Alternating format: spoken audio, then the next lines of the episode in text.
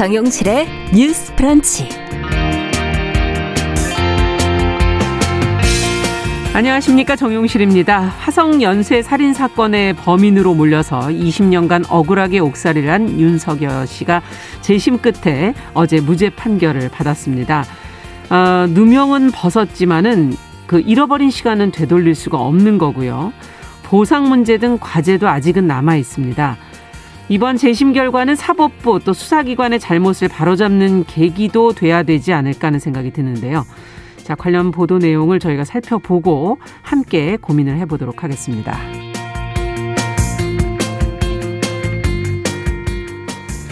네, 코로나 시대에 이십 대 여성들이 자살 위험군으로 지목이 될 정도로 다양한 위험에 노출돼 있다는 보도가 자주 나오고 있습니다. 이 청년 여성들에게 용기를 주고 또 새로운 가능성을 보여줄 수 있는 기회가 어느 때보다 절실하다는 그런 생각이 드는데요. 바로 이런 사업이 올해와 지난해 버터나이프 클로라는 이름으로 추진이 됐습니다. 아, 과연 그 내용은 무엇인지, 의미는 무엇인지 아, 자세한 이야기 나눠보도록 하겠습니다. 자, 십이월 십팔일 금요일 정용실의 뉴스 브런치 문을 엽니다.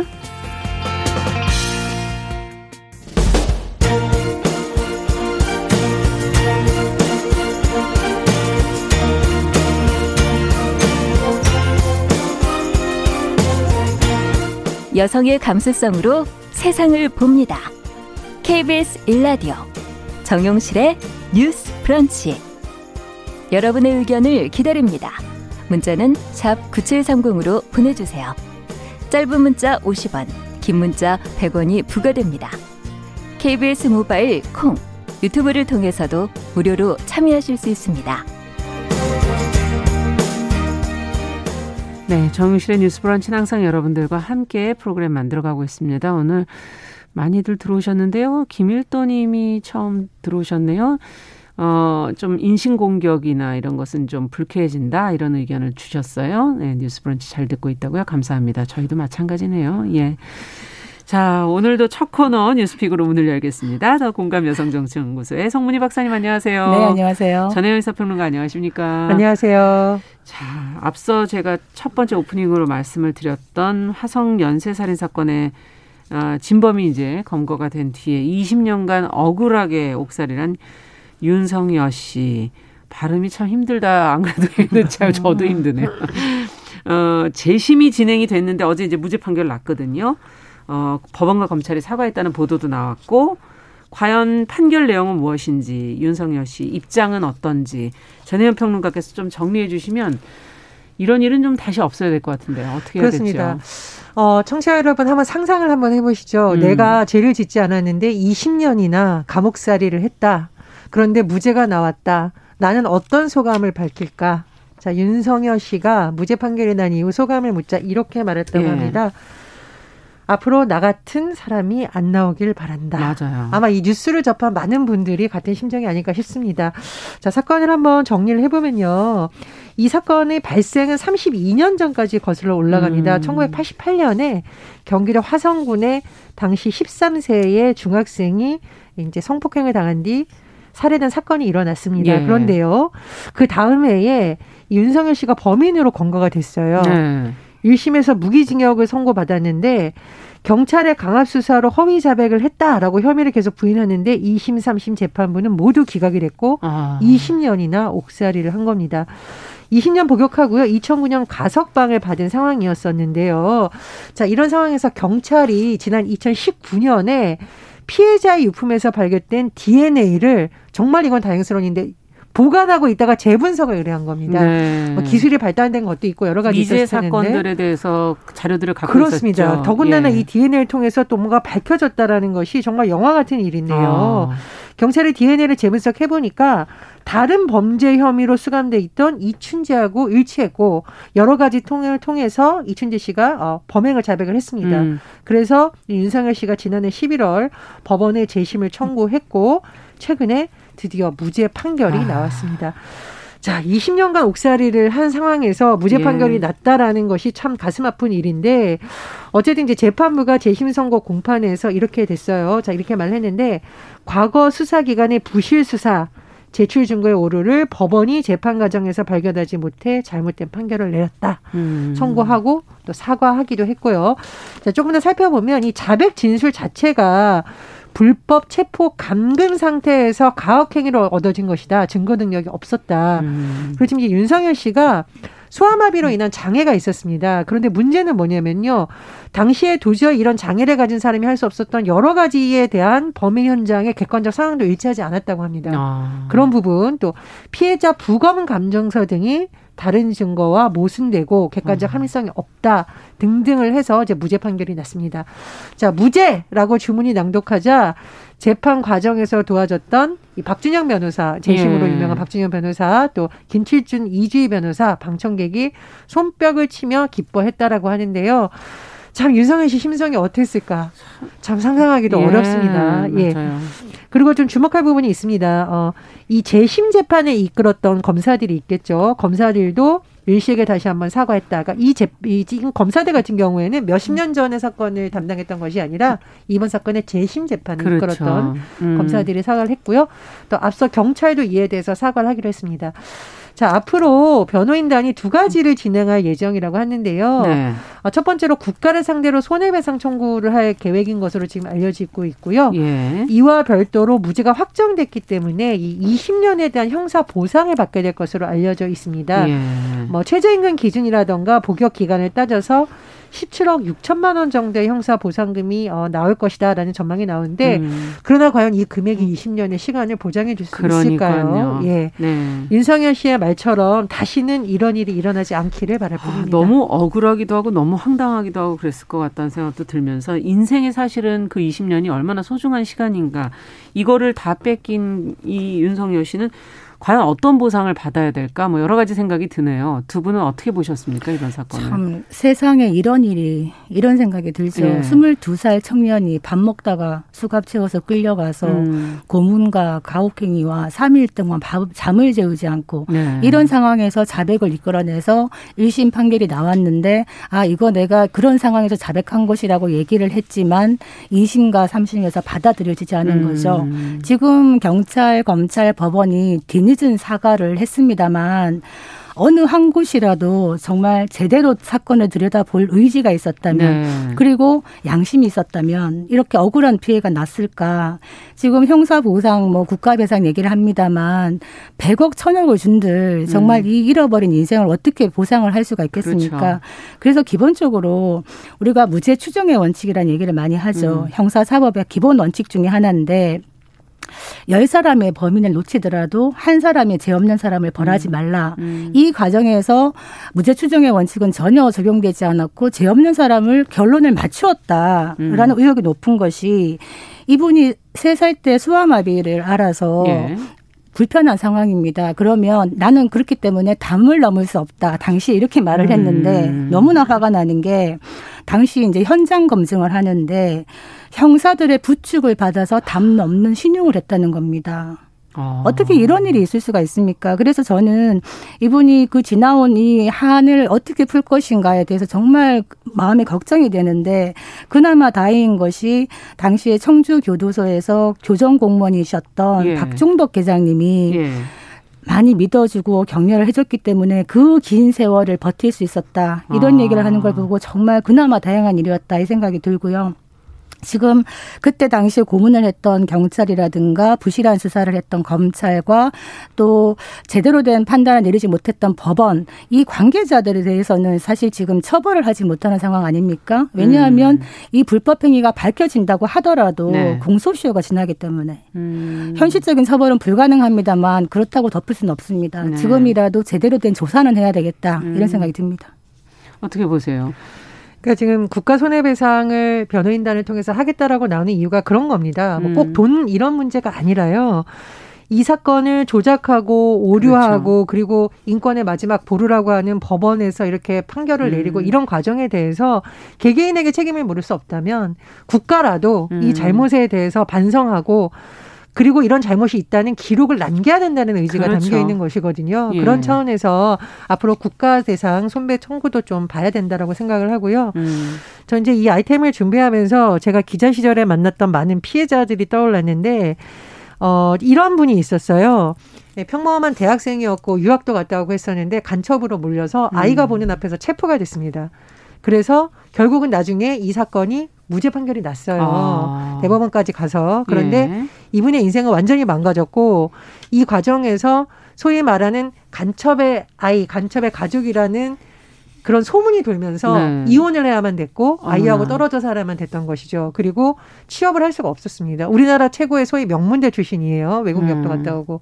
그래서 그분이 어, 일용직 노동자로 미장일을 하고 있다라고 해서 제가 현장 취재를 했던 기억이 나는데 아, 저는 너무 사실 그 취재를 하면서 무서웠던 것이 이것이 소설이나 영화에서 일어나는 일이 아니라 실제로 이런 일이 일어나는구나라는 걸 처음 느꼈고요. 예. 두 번째로는 왜 이 사람을 수사하고 기소하고 그랬던 사람들이 이 사람의 무죄일 수 있다라는 가능성에 이 사람의 항변에 조금 더 귀를 기울여주지 않았을까라는 그렇죠. 굉장히 마음 아픈 사건이 있었습니다. 그래서 이번 사건도 보면서 경찰, 검찰, 법원에 이르기까지 우리가 인권, 인권, 인권을 말하지만 어떻게 보면 아직도 많은 인권 침해 사고가 일어나고 있다라는 것을 보여주는 사건이라고 생각을 하고요. 네. 어, 경찰, 검찰, 법원이 그냥 사과에만 그치시는 것이 아니라 음. 이 사건을 정말 쪼개듯이 봐서 어떤 어떤 과정에서 오류가 있었는지를 그렇죠. 되새겨서 똑같은 일이 나오지 않도록 재발 방지책을 꼭 만들었으면 하는 바람입니다. 음. 그 약촌 오거리 살인 사건에서도 그 억울하게 옥살이를 한 당시 음. 열여섯 살짜리 학생이 음. 이제 나중에 무죄 판결을 받았죠. 음. 그래서 권력기관, 경찰, 검찰, 법원 이런 권력기관으로부터의 우리의 인권을 어떻게 보호하느냐가 정말 중요하다. 음. 다시 한번 강조하지만 헌법에는 모든 국민은 고문을 받지 않는 권리가 있습니다. 네. 그리고 형사상 자기에게 불리한 진술을 강요받지 않습니다. 그렇죠. 그래서 앞으로 이 부분에 대해서 권력기관의 인권 침해에 대해서는 제대로 음. 처벌을 해야 된다. 이런 걸 만들어야 되지 않겠나. 시간이 지났기 때문에 지금 또 그분들이 사과도 하지 않아요. 음. 사과도 하지 않고 기억나지 않는다. 이거는 너무 억울하지 않겠나 싶고 윤석열 씨가 남은 인생을 음. 용기를 갖고 잘 살아나가시기를 빕니다. 네. 한 사람의 인생이 이렇게 어, 황당한 일로 또 달리 살게 될 수도 있구나. 그것을 어떻게 국가와 기관과 제도가 만들어가야 될지 같이 고민이 필요한 것 같습니다. 자, 두 번째 뉴스는 저희 북한 이탈 청소년들을 위한 대안학교 여명학교가 건물 임대 기한이 지금 끝나가면서 갈 곳이 마땅치 않다 하는 그런 지금 보도가 나왔는데요. 이유가 어떤 것이고 지금 어떤 상황에 처해 있는 것인지 어, 송문희 박사께서 좀 정리를 해 주시겠어요? 네, 그 중구, 서울 중구의 남산 자락에 가보면 네. 돈가스 집들도 있고 이렇게 상점들이 많은 거기에 북한 이탈 청소년들이 공부하는 대안학교가 있습니다. 음. 그게 여명학교라는 건데요. 이천사 년에 관악구에서 개교를 했는데 이제 거기에 지금 있습니다. 네. 그런데 이 여명학교는 유일한 서울 인가한 대안학교입니다. 그래서 음. 여기를 졸업하면은 고등학교 졸업 학력을 인정받습니다. 예. 그런데 문제는 지금 계약 기간이 십 년이 지났는데 지나가고 있는데 건물주가 좋으셨다 그래요. 음. 뭐 임대료도 많이 인상하지 않고 음. 사실 상점들이 있는 지역인데 많은 거를 좀 포기하고 사실은 봐줬다 이런 얘기를 하시는데 계약 기간이 지났기 때문에 다른 데로 가야 되는데 갈 데가 없는 거예요. 음. 왜 갈 데가 없느냐. 가보니까 지금 반대하는 주민들이 많다는 겁니다. 음. 왜? 우리 아이가 초등학생인데 당신이 안전을 책임질 수 있느냐. 이런 얘기를 하시는 분이 있다는 겁니다. 즉, 이 부탈, 북한에서 온 이탈 주민 학생들을 갖다가 잠재적 범죄자 취급을 하는 아. 시선이 있는 겁니다. 네. 그래서 이 아이들이 아, 우리가 기피 대상이 된다는 것에 대해서 너무 많은 상처를 받을까 봐 어. 지금 여명학교 선생님들이 많이 고민하고 계속 알아보고 있는데 지금 이 여명학교가 은평구, 강서구, 도봉구 다 찾아보고 있는데 지금 잘 진행이 되고 있지 않습니다. 예. 그래서 지금 이 아이들이 지금 운동장도 없는 데서 공부를 하고 있는데 음. 제대로 된 곳을 찾아서 이 학교가 서울을 벗어나지 않을 수 있도록 왜냐하면 서울을 벗어나면은 이 고등학교 학력 인정이 사라지게 됩니다. 어, 그렇기 그렇군요. 때문에 이런 문제가 음. 있어서 이 주민들이 반대하는 것들을 어떻게 우리가 잘 설득을 해서 갈 수 있는가. 이거 그리고 과연 지자체에만 맡길 수가 있는 부분인가. 음. 서울시 조례에도 이 부분을 통해서 이렇게 노력을 하라는 조례가 있는데 실제로 주자, 지자체들이 협력을 하지 않으면 힘들거든요. 그래서 음. 이 부분을 어떻게 할 것인가에 대해서 고민이 필요한 시점이라 봅니다. 네. 지금 탈북 청소년들을 교육하는 기관이 깊이 시설로 인식된다는 것도 참 좀 놀랍고, 또 국가와 지자체의 지원은 어떻게 돼가고 있는지 두 분 이 문제를 어떻게 바라보고 계신가요? 전혜연 평론가께 먼저. 예. 서울에 거주하고 있는 이런 탈북 청소년이 한 삼백여덟 명 정도 된다라고 합니다. 네. 그런데 말씀드렸듯이 이 청소년들이 잘 사회에 정착하고 학교도 음. 정규 학교를 다니고 하려면은 체계적인 지원이 좀 많이 돼야 되는데 네. 쉽지가 않은 상황이고 음. 그나마 이런 학교들이 있는데도 주민들의 따가운 시선에 의해서 아이들이 마음의 상처를 입는다라는 소식을 접하니까 제가 참 어른으로서 음. 부끄럽다 이런 음. 생각이 들었습니다. 지난 이천십오 년에요. 당시 유아인과학부 독일 대통령이 한국을 방문했었는데 바로 이 학교를 찾아갔다고 해요. 아. 이렇게 말했다고 합니다. 독일 통일 과정에서도 못했던 것을 이 학교에서 하고 있다. 아, 외국 대통령도 이렇게 관심을 가하려는데 정작 음. 우리는 잘 아이들을 돌보지 못하고 있다라는 점에서 음. 좀 반성을 해야 될 것 같고, 주민분들도 아이들이잖아요. 네. 아이들을 좀 따뜻한 시선으로 맞아주셨으면 좋겠고, 물론 뭐 민원을 넣거나 우려를 제기할 수 있습니다만 더구나 이것은 교육시설입니다. 그래서 음. 그런 부분에 좀 따뜻하게 봐주셨으면 좋겠고요.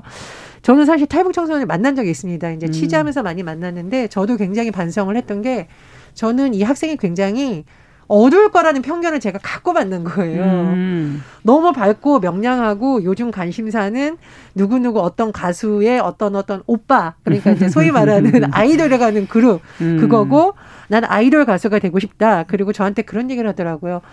우리가 북한에 있다고 해서 우리를 너무 불쌍하게도 보지 말고 그렇다고 너무 이상한 그렇죠. 사람으로 보지 않았으면 좋겠어요. 음. 라고 해서 저도 참 미안하기도 하고 편견을 많이 바꿨습니다. 음. 그래서 어, 특별한 상황에서 있었던 아이들이지만 이제 그 특별한 상황을 벗어나서 우리 사회 일원이 된 거잖아요. 음. 어른들의 따뜻한 시선이 어느 때보다도 필요한 시기라고 봅니다. 음. 그 북한에서 온 아이들, 청소년들, 바로 내려온 아이들도 있고 아니면 중국이나 제삼국을 그렇죠. 경유해서 온 아이들도 있습니다. 음. 그런데 또 이 아이들 간에도 또 약간의 차별이 있어요. 실제로 음. 현장에서. 왜냐하면 북한에서 바로 탈북한 아이들하고 중국이나 베트남을 통해서 온 아이들은 한국말을 제대로 잘 못하고 하는 아이들이 많습니다. 음. 그러다 보면 외국인이 아닌데 외국인 같은, 한국에 잘 적응하지 못하는 아. 또 이런 부분이 있고, 실제로 여러 가지 제도적 뒷받침에서도 차이가 나는 부분이 있어서 이 부분은 좀 봐야 된다 싶고 음. 우리 부, 북한 이탈 청소년 아이들은 사실 북한을 탈출하면서 겪었던 많은 트라우마 자체가 있고요. 그렇겠죠. 또 지금도 많은 위기감을 느끼고 살고 있기 때문에 음. 기본적으로 상처가 있습니다. 음. 그렇기 때문에 이 아이들이 이 마음의 상처를 치유하는 것도 필요하고 또 교육도 필요한데 음. 문제는 지금 한국의 남한의 어떤 학교 생활에 잘 적응하지 못해가지고 중도에 탈락하는 학생들도 많고 음. 그렇기 때문에 지금 이 대안학교가 이제 절실하다 이런 얘기를 그렇죠. 하는 것인데, 근본적으로는 학교에서 다문화 가정들 통합 지원 교육 하듯이 음. 탈북 아이들에 대해서도 똑같이 이런 교육이 더 활성화돼야 되는데 음. 아까 독일 얘기를 하셔가지고요. 독일이 팔십구 년에 베를린 장벽이 무너졌습니다. 그런데도 지금 삼십 년이 지난 지금까지도 여전히 오씨, 배씨 이런 얘기를 해요. 그게 무엇이냐. 네. 동독 사람을 비하하는 말이 오씨고 서독 사람을 비하하는 말이 배씨입니다. 음. 동서독 사람들이 서로를 비하하면서 상대방에 대한 배타적이고 적대적인 감정을 얘기하는 상징적인 단어거든요. 음. 이게 무엇을 이야기하느냐면 준비 안 된 흡수통일의 어떤 단점이다 이렇게 보여지는데, 우리나라 같은 경우에도 반세기 이상 분단을 하면서 사실은 민족적인 이질감과 거리감이 큽니다. 그리고 문화적인 차이도 크고요. 체제적인 차이, 사회주의 시스템에서 시키는 것만 하던 사람들이 내려왔을 때 이 음. 힘들어하시는 부분들이 인터뷰를 해보면 한국의 이 경쟁 쪽이고 굉장히 막 그렇죠. 이런 분위기에 음. 너무나 익숙하지 못하고 뭔가 도태되는 듯한 이런 것들을 느낀다는 음. 거죠. 실제로 취업에 있어서도 꺼리시는 부분들이 많기 때문에 장기적으로 우리 아이들이 어떻게 이런 것들을 잘 적응을 해나가면서 음. 연착륙할 수 있는가. 음. 우리 남한 주민들이 북한에서 온 분들을 보면서 아직까지 싸늘한 시선을 보내고 있는 음. 이런 부분에 대해서 우리가 어떻게 극복을 해나가야 될 것인가, 이 부분은 정말 진지한 성찰이 필요하다 싶고요. 음. 한마디 더, 지금 우리 감수성이 예민한 청소년들에 대해서 네. 탈북 청소년에 대한 용어가 참 많아요. 음. 북한 이탈 주민 자녀, 탈북민 자녀, 탈북 청소년, 새터민 청소년 여러 네. 가지가 있는데, 이 아이들이 이런 용어에 대해서도 약간 심리적인 위축을 가진다 그래요. 그래서 어떤 단어가 이 아이들에게 심리적인 자극을 주지 않고 음. 포용할 수 있는가에 대해서도 우리가 공론을 좀 만들어야 되지 않겠나 이런 생각이 음. 듭니다. 항상 용어가 참 중요하죠. 쓰는 말이라는 게. 네. 예. 그 뉴스에 그런 분의 사연이 이제 나오거나 저도 그 방송을 음. 본 적이 있는데 이 북한에서 온 아이들 열 명을 입양한 분이 있어요. 아.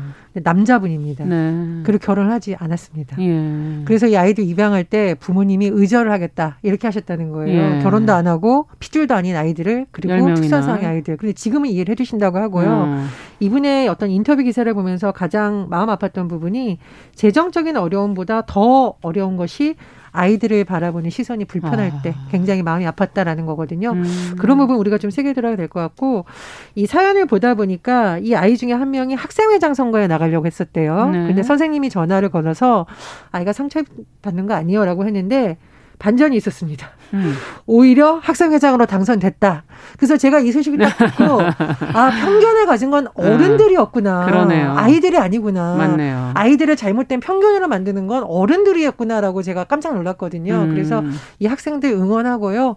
어른들이 아이들의 편견을 오히려 바로잡아주는 역할을 해야 된다. 그런 음. 생각이 들었습니다. 네.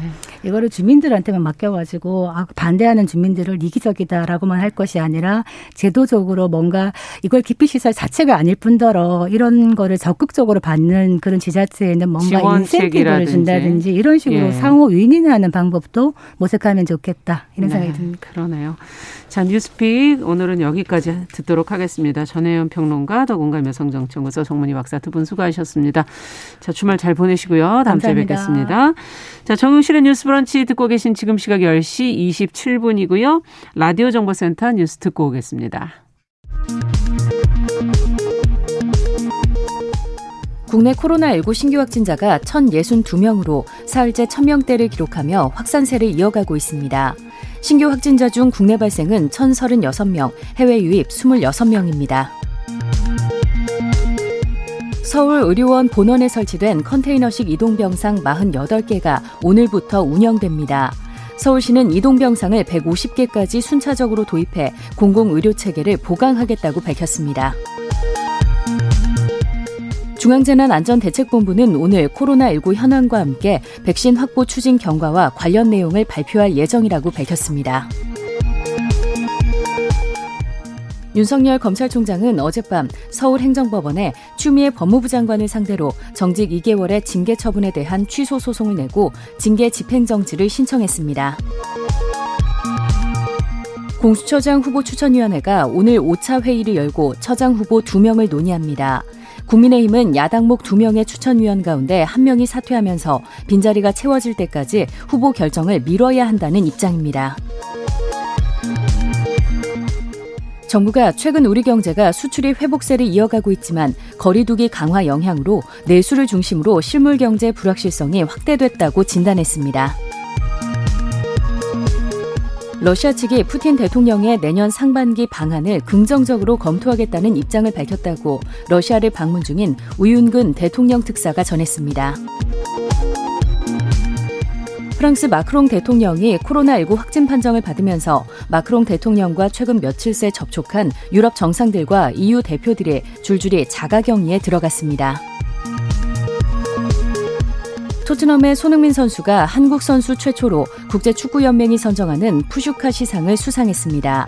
번니와의 프리미어리그 경기에서 보여줬던 칠십 미터 환상골이 올해 가장 멋진 골로 뽑혔습니다. 지금까지 라디오 정보센터 조진주였습니다.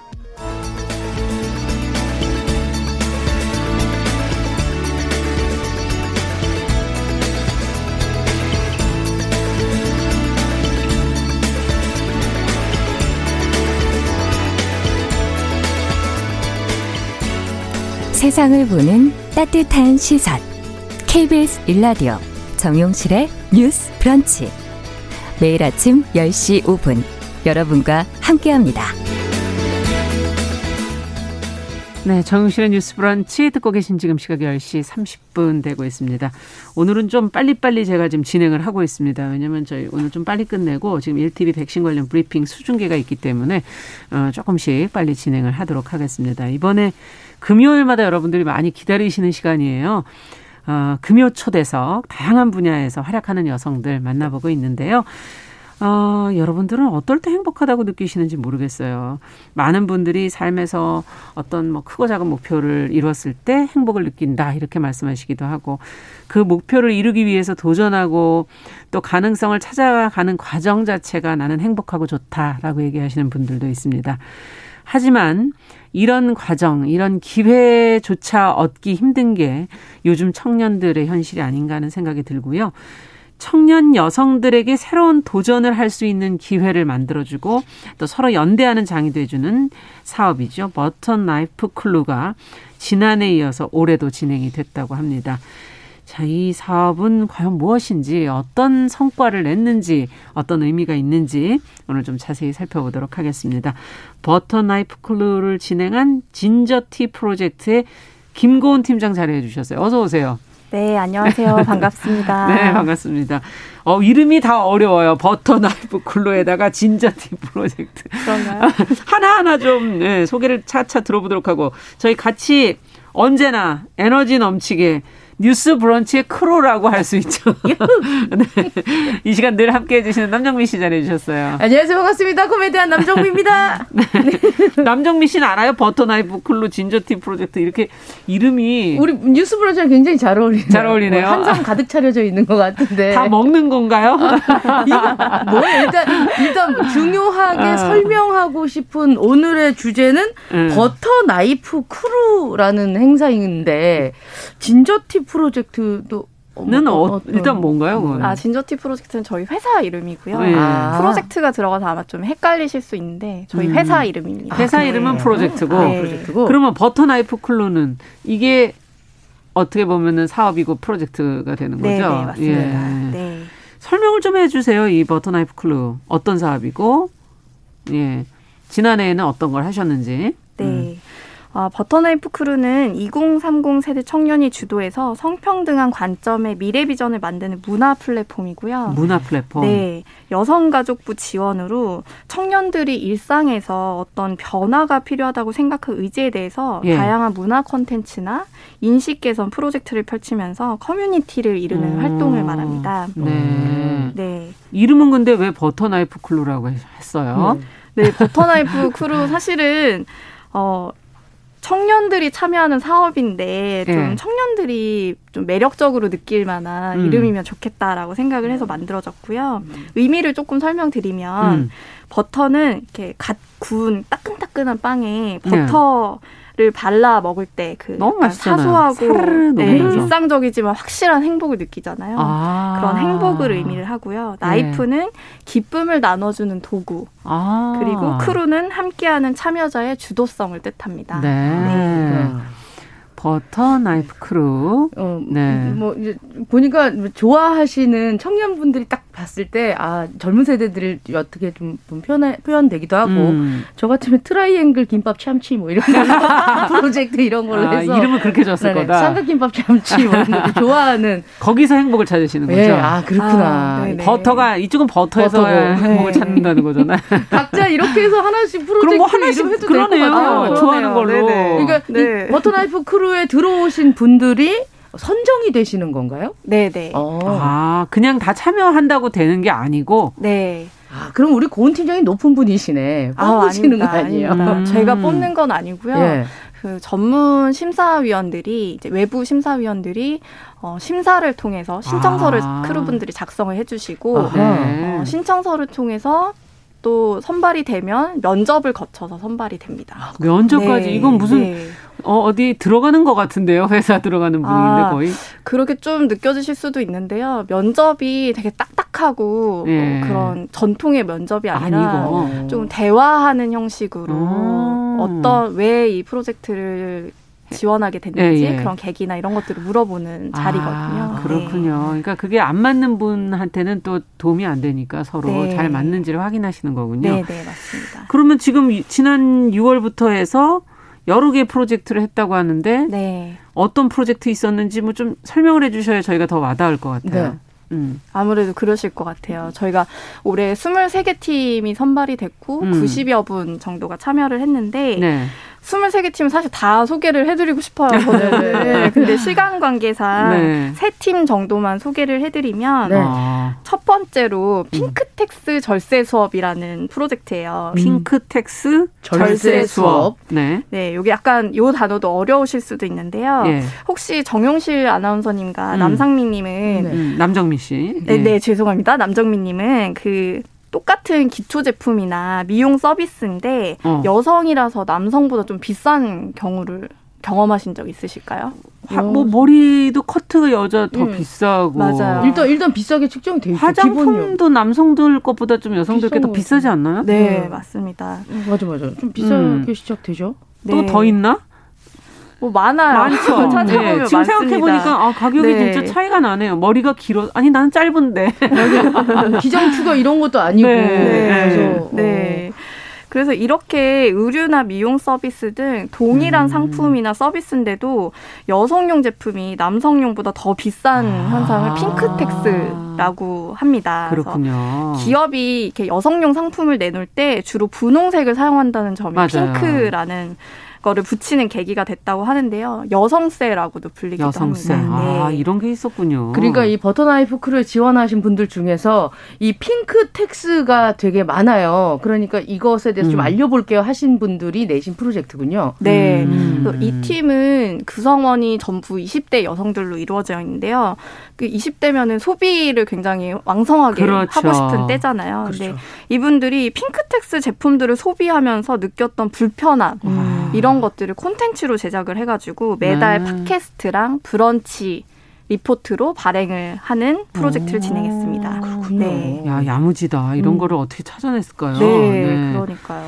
자, 또 아까 한, 한 몇 개 해주신다 그랬는데? 네. 그 핑크택스 조금만 음. 더 설명드려도 돼요? 어, 그러세요. 네, 그러세요. 예. 왜냐하면 그 이분들이 이렇게 강조한 점이 음. 본인들이 자칭 국내 최초로 핑크택스 문제에 집중한 최초의 미디어다. 아, 이런 얘기를 하셨거든요.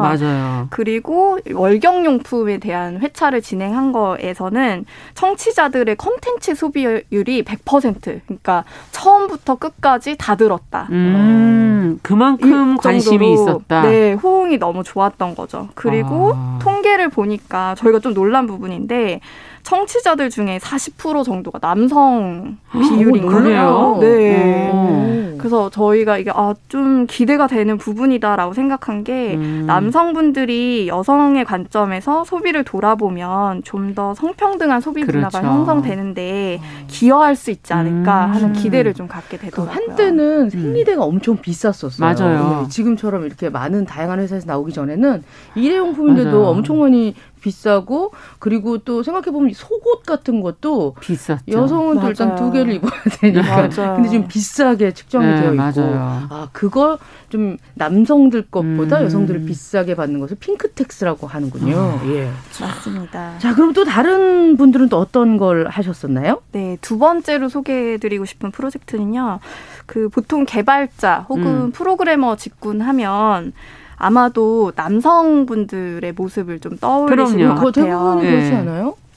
네. 그런데 실제로는 많은 여성 개발자들이 현업에서 일을 하고 있고 아. 또 최근 개발 분야로 여성들이 유입되는 비율이 상당히 더 증가하는 그렇군요. 추세라고 보시면 되는데요. 아, 그렇군요. 네. 그런데도 불구하고 저희도 그렇지만 아직까지 좀 개발이 남성의 분야라는 고정관념이 네, 분명히 존재를 하고 있어요. 음. 그리고 또 관련된 컨퍼런스에서 여성 연사가 나오는 경우가 좀 드물기 때문에 아, 그, 진짜 그러네. 맞아요. 네, 네. 그래서 이런 여성 개발자들이 같이 연대할 수 있고 또 여성 연사를 소개할 수 있는 장을 마련하려고 음. 여성 개발자 컨퍼런스를 개최한 프로젝트입니다. 아, 여성 개발자 프로젝트 아. 컨퍼런스 컨퍼런스, 컨퍼런스. 를 어, 개발해주는 네. 그 여성 개발자분들이 많았을까요? 어떤 어떤 결과가 되는지 되게 궁금한데요. 음. 어, 저희도 놀랐는데요. 네. 그 사전 참여 신청을 천사백 분이나 해주셨대요. 여성 개발자 개발자분이 네. 천사백 분이 네 와. 그럴 정도로 관심이 너무 뜨거웠고 음. 그리고 제가 좀 이런 감동적인 참여 후기를 들었는데. 네. 어, 본인은 취업 준비생인데 정말 도움이 됐, 많이 됐다. 아, 자기가 열심히 공부하고 이 업계에서 살아남아서 나중에 이런 컨퍼런스에서 자기 같은 개발자들한테, 여성 개발자들한테 동기부여를 해주고 싶다. 아. 이런 또 포부. 음. 자기 꿈을 또 실현하는 데 있어서도 이게 도움이 됐군요. 네. 그들만 발굴해서 모은 게 아니라. 네네. 아. 참여자분들 중에는 이런 예비 개발자분들도 그렇군요. 분명히 있으셨던 거죠. 굉장히 좋은 역할을 하는 거군요. 그러니까 지금 제이에이치케이님 유튜브로 네. 정말 공감되고 필요한 프로젝트다. 네. 이런 움직임이 좀 더 많았으면 좋겠다. 이렇게 의견을 바로 보내오셨어요. 맞습니다. 예, 맞아요. 필요성을 느끼시는 분들이 꽤 있으신 네네. 것 같아요. 예. 또 어떤 분들이 또 이런 프로젝트를 하셨는지. 네, 음. 많이 궁금하시죠. 네. 얘기하면서 계속 궁금하실 텐데 네. 마지막이에요. 사실 어, 한 직장에 같은 직장에 다니는 삼십 대 여성분들이 어, 만든 업무 연구 살롱, 줄여서 업살롱이라는 팀이 있습니다. 업살롱. 업무 연구 네. 살롱. 음. 줄여서 저희는 업살롱이라고 합니다. 네. 이분들이 그 같은 직장에 다니면서 일과 업에 대해서 고민을 하다 보니까 아, 대한민국 여성들은 좀 생애 주기별로 비슷한 문제로 고민을 맞아요. 하는 것 같다. 맞아요. 맞아요. 음. 네, 근데 본인들은 이런 기대받는 역할이 분명히 존재하는데 음. 거기에 좀 적응, 단순하게 적응하는 것 뿐만이 아니라 좀 더 주체적으로 음. 다양한 선택지들을 살펴보고 싶다고 생각을 했다고 해요. 맞아요. 네. 필요해요. 네. 그리고 맞아요. 그거를 다른 여성들이랑 좀 돌파구를 같이 마련하고 아. 싶다. 네. 라고 생각을 해서 이공사공 여성들을 상대로 대상으로 설문을 진행을 하고 예. 그중에서 열 분을 선정해서 심층 인터뷰를 진행을 했고 아. 또 본인들이 그 생각을 정리한 내용들을 담아서 책으로 엮고 어, 영상으로 제작을 했어요. 아이고. 네, 그래서 대한민국 여성들의 인생 극장이라는 어. 프로젝트로 진행을 했습니다. 이야. 이게 여성의 어떻게 보면 이제 생애 연대가 딱 이공사공이면 제일 절정일 때예요. 그렇죠. 결혼하고 육아에 맞아요. 힘들고 고민하고 경력 단절 그리고 다시 맞아요. 돌아오기까지 굉장히 많은 걸로 고민하실 것 같은데 이것도 그러면 좀 성과가 좋았나요? 많은 분들이 좀 좋아해 주셨을 것 같은데요. 네, 이 부분도 사실 육백여 분의 음. 설문 참여자들이 있었고요. 음. 어, 인터뷰집에는 그 세대별 인터뷰이 열 분의 목소리를 비롯해서 뭐 각 파트별 관련 여성 통계 지표나 설문에서 음. 여성들이 어, 동생 세대에게 혹은 언니 세대에게 남기고 싶은 메시지 음. 이런 걸 받으셨다고 해요. 이야. 그래서 이천이십 년을 살아가는 대한민국 여성들의 이야기가 담겨 있다고 보시면 됩니다. 야, 이건 책 한 권 진짜 제대로 살펴보고 싶어지네요. 네. 예. 이게 사실은 여성들이 좀 적을 때는 그들끼리 대화가 거의 되지 않고 그냥 맞아요. 사 생존 각자 생존 도, 하다 보니까 나중에 보면 아유 얘기했었으면 서로 도와줄 수 있었을 음, 것을 맞아요. 하는 그런 생각을 할 때가 있거든요. 그 한창 참 중요하네. 예. 그 남학 남자분들은 내려가서 담배 피면서 거기에서 얘기하는 그렇죠. 것들이 다 프로젝트가 되고 막 이런다는 얘기가 있었잖아요. 우리는 차라도 마셔야 돼. 맞아. 쪄 있어. 예. 막 이런 얘기 하고 그랬는데 어 이거 너무 좋네요. 여성의 맞아요. 연대라는 것이요. 네. 이 참, 참가한 팀들끼리 그러면 좀 끈끈해지기도 음. 하겠어요. 네, 사실은 기본적으로 어, 성평등한 문화를 만드는 비전이 있기 때문에 음. 서로를 엄청 반가워하세요. 네. 그리고 또 서로의 그 다양한 여성들의 이야기가 레퍼런스로 펼쳐지기만 해도 우리한테 약간 용기를 주는. 그렇죠. 네, 그걸 보면서 음. 우리가 용, 용기를 아 저렇게도 할 수 있구나. 그렇죠. 저런 길이 있구나라는 음. 것들을 발견하게 되는 거죠. 음. 네. 이, 이 버터나이프 크루라고 하는 음. 이 크루들이 모여서 진행하고 있는 성평등 정착시키기 예, 이런 캠페인이라고 해야 될까요? 네. 이거 지금 이 회째라고 알고 있는데 맞나요? 네. 어. 올해로 이 기를 진행을 하고 있고요. 네. 사실은 일 기 분들하고 이 기 분들과도 연대를 하세요. 아, 그렇군요. 네, 일 기에서 배웠던 뭐 시행착오들, 음. 뭐 내가 이 구간을 지나면서 나는 이런 부분 좀 어려웠다든지, 음. 뭐 이런 부분 좋았다든지 이런 부분들을 아. 멘토로도 참여해서 멘토링을 진행을 아, 하기도 좋죠. 했었거든요. 네. 네. 일 기에 썼던 분들이 이 기에 또 지원하고 하는 경우가 있나요? 아, 네, 있습니다. 음. 일기 때의 경험이 너무 좋아서 본인들 안에서는 약간 이런 표현 써도 될지 모르겠는데 레전드 음. 경험이다 어, 어, 라고 많이 쓰는 표현이죠. 네, 네, 네. 그런 경험을 하셨기 때문에 이 기도 지원하고 아. 싶다고 하셔서 이제 지원을 하셨고요. 네. 근데 이게 뭐 만만치 않은 프로젝트예요. 일들이 음. 보니까 네. 조사도 해야 되고 연구도 맞아. 해야 되고. 이거 내 일 기로 들어가면 활동하는 기간이 얼마나 돼요? 저희가 어, 보통은 육 개월 정도 아, 진행이 됩니다. 네. 그렇군요. 그러면 일 년 동안 두 기수가 나오게 되는군요. 아, 이, 일 년 동안 한 기수만 나오게 아, 되고요. 그렇군요. 저희가 유월부터 십이월까지 진행하기 때문에 아. 작년에 진행했고 올해, 올해 진행한 거라고 보시면 됩니다. 어떠세요? 이제 여성 청년들 얘기를 조금 더 좁혀서 얘기를 해보고 싶은데 다양한 프로젝트 활동하면서 이런 장점이 있구나, 이런 역량이 있구나, 이런 가능성이 있구나 느끼신 게 있다면은? 어, 근데 사실 제가 그 질문을 받고 음. 이런 생각을 했던 것 같아요. 뭐, 여성이나 남성을 구분 짓는 질문보다 음. 저는 청년 개인에 대해 좀 더 얘기를 하고 싶은데요. 네. 사람은 누구나 개개별로 특색이 있잖아요. 음. 그리고 다양한 삶의 방식을 추구하고 있는데 때로는 사람들이 이들을 음. 사회가 이들을 청년이라는 걸로 퉁쳐서 음. 아니면 성별이라는 걸로 퉁쳐서 좀 구분지어서 얘기하려고 할 때가 있는 것 같아요. 예. 근데 이제는 어떤 하나의 방향으로 가는 롤모델을 따라가기보다는 음.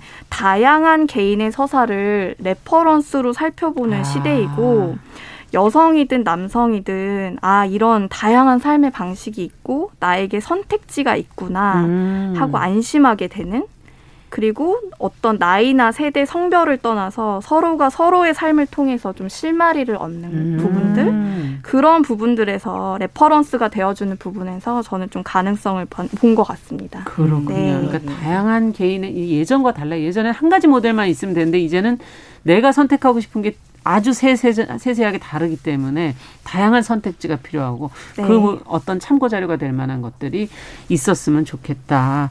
맞습니다. 음. 네. 월경 관련된 걸 남학생들이 음. 남자분들이 사십 퍼센트 이상이 관심 있게 들었다는 것 자체가 일단 한쪽으로 치우치지 않고 공주, 공평하게 같이 그렇죠. 알아가자라고 생각하는 분위기가 많은 음. 것 같아요. 굉장히 네. 고무적이네요.